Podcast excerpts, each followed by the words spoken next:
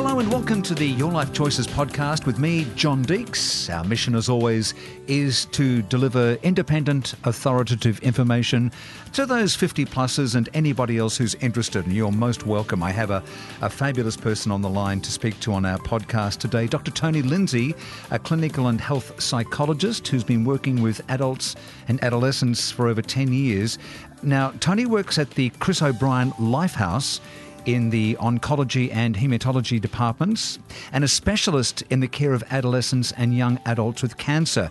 You're on a whole bunch of committees as well, and I don't have time to go through it all, but believe me, uh, we're speaking to an absolute uh, top notch expert, Dr. Toni Lyndon, when it comes to talking of, of all things cancer and how one navigates through the incredible labyrinth of uh, emotions when it comes to that terrible diagnosis of the big C. Toni, welcome to the show. Wow, that is quite a welcome. Thank you. It is a welcome, and it's a big subject. Um, you know, if you get a cold, or if you, you know, cut yourself, or you have an appendectomy or something, it's very. You can see it. It's that. It's okay. When someone comes to you and says, uh, "We have found a cancer," which is a big, big term, you feel so incredibly hopeless. So I, you just sit there and you go, wow, what the hell? I, I, I, can't necessarily see it. I mightn't be showing too many uh, symptoms of this disease, and there's so many different types of cancers. What an incredible uh, journey you've gone into to uh, help people through that labyrinth of emotions. Absolutely, because as you said, I think sometimes it's the almost the diagnosis that people have in their heads as that's absolutely not what I want to be happening. And you also think of it as a death sentence as well. That's the first thing, well, I'm going to die. So I think you're right. Like pretty immediately, people kind of the first thought is, am I going to die? And then kind of following that is the raft of emotions that come, which might be anything from relief in the sense of I've had this thing going on for a really long time and no one can tell me what it is. So at least now I have an answer through to kind of blind panic and fear. And so there's there's a whole range of things which people bump into, and it's you know often might be things that people have never encountered before. What what led you to this particular field? Before we get into specifics, Toni, what, what led you as a as a psych? Um, it's an incredibly uh, traumatic and very emotional uh, place you've gone into. Yeah, it's look. I'm, I'd like to say that I'd had some really strong kind of strategy and planning that went into my career. I'm not sure it happened quite that way, but it's definitely kind of have ended up in a place that obviously I've been doing this work for a long time. I think um, so. I initially did my training as a clinical psychologist and was working primarily with adolescents, and then I guess through my training transitioned into working for a charity canteen with adolescents and young adults who sure. are living with cancer. Canteen is very well known, yeah. Yeah, absolutely. And then kind of found myself working in hospitals and have been here obviously for a long time. And from a psychology point of view, the nice thing about doing kind of work with people with cancer is everyone's pretty motivated to get better, both from a physical but also a psychological perspective, which in my line of work actually makes my job quite a lot easier. But I think as well, you know, I get to have some really, really important conversations with people at really important times of their lives. And that, you know, absolutely, there's some really, really tough days in that, but there's also a lot of really kind of lovely days where we get to, you know, work together with someone around kind of managing something really complex and see them come out the other side of it. How have things changed over, I think, some something like a decade you've been doing this particular branch of your work? You know, from a psychological sense, there's probably not been a huge amount that's changed, but actually in the physical way that cancer is treated, loads of things have changed. So even thinking back to 10 or 15 years ago, you know, the things that people might have been diagnosed with that then six months later we would be saying to them, we've got no more treatment options, and now might be things that people are living with for a really long time. So, you know, mm. examples of that might be things like melanoma, lung cancers, or certain types of lung cancer. And so, in some ways, actually, the cancer kind of landscape has changed for many people. So, coming back to what we were saying before, you know, I think very much 15 years ago, there were absolutely some cancers that this, you know, when someone was diagnosed, they were looking at, okay, how much time do I have? Yeah. Whereas now that conversation might look very different. Um, and there's obviously, unfortunately, some people that we don't have the ways that we can treat that and, um, I guess, fix, I'm doing that in inverted commas, um, the cancer. But, you know, there are, for many, many more people, there is lots of opportunity for treatment and actually living a life with cancer rather than having a sentence of, okay, we, we think that this isn't fixable. I go to my doctor with a lump on my neck, and he goes, "Yeah, okay. Um, how long have you had that? Oh, about six months. Well, you know, wish you'd come to me earlier. Go off and get a, a biopsy. Here's a specialist. I go off there. They take a, a sample and they say, look, it. Uh, we believe this could be cancerous. Then I have it removed. And whereabouts in the chain does Dr. Toni Lyndon come into someone's life? People like myself normally will kind of arrive usually sometimes after people have had their initial kind of diagnosis and surgery. So we occasionally might get referred someone pre-surgery, um, and that is often um, at times when people might be wanting a bit of guidance or some support around how to make decisions about a particular surgery over another surgery or things like that.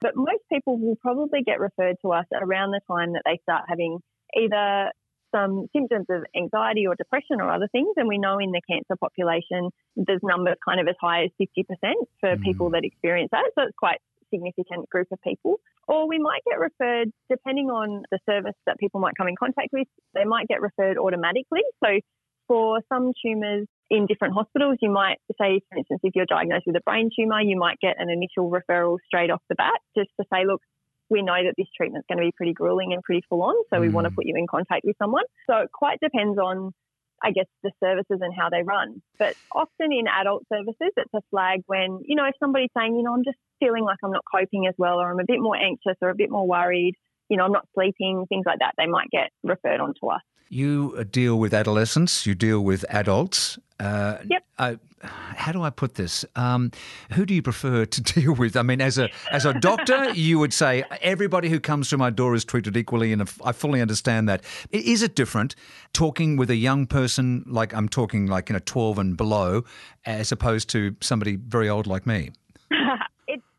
Really a different. Um, so I guess probably I would think of almost three separate groups. So you know that kind of under 12s group, which is probably the group that I don't do very much with anymore, unless I kind of accidentally come in contact with them via a parent being unwell. Or the group that I kind of work primarily with, I guess, is now those people who are kind of 15 to 35.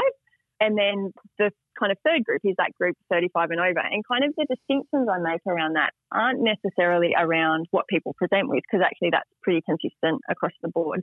But it's often more the things that are happening around people at that time. So obviously, someone in their 50s is dealing with really different life stresses than sure. someone in their 20s. Sure. And so it's it's much more about kind of what's happening around the person rather than the actual kind of cancer work itself, if that makes sense.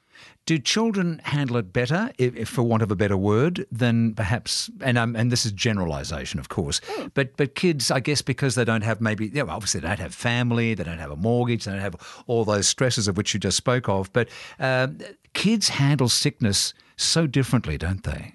Yeah, absolutely. I mean, particularly little kids, you know, they they might not necessarily remember a reference point outside of being unwell, and so for them, that's just really normal life. I mean, I think probably one of the joys of being either a child or a young person is that you adapt to life pretty quickly, and your mm. brain helps you out a lot in that. Um, and so, you know, the biggest kind of challenges that young people I see primarily is around how do they maintain a sense of normal and social connection. And, you know, if they can't go to school or they can't go to uni or they kind of fall behind their peers, that kind of stuff is often the more challenging. Yeah. Whereas, um, I guess thinking about older adults, often that stuff is around, you know, my life is established and I've got these kind of things in place. How do I maintain those things while I'm going through treatment? Or how do I kind of communicate with the people around me about what I need? Do you ever get down?